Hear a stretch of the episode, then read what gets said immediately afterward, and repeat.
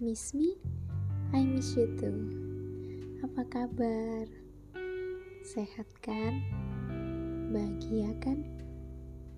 Karena dengan sehat dan bahagia, semua hal baik datang dengan sendirinya. By the way, maaf ya. Maaf kita terbatas dengan jarak. Maaf aku gak bisa selalu ada untuk membuka tanganku lebar-lebar untuk memberi pelukan hangat. Maaf aku hanya bisa hadir di dalam ponselmu. Bahkan saat kamu dengarkan ini, mungkin aku belum bisa ada di sana. Kalau diingat, kisah kita terlalu indah. Karena semua berawal dengan ketidaksengajaan. Tapi aku bersyukur banget dengan semua itu, aku bisa punya dan kenal kamu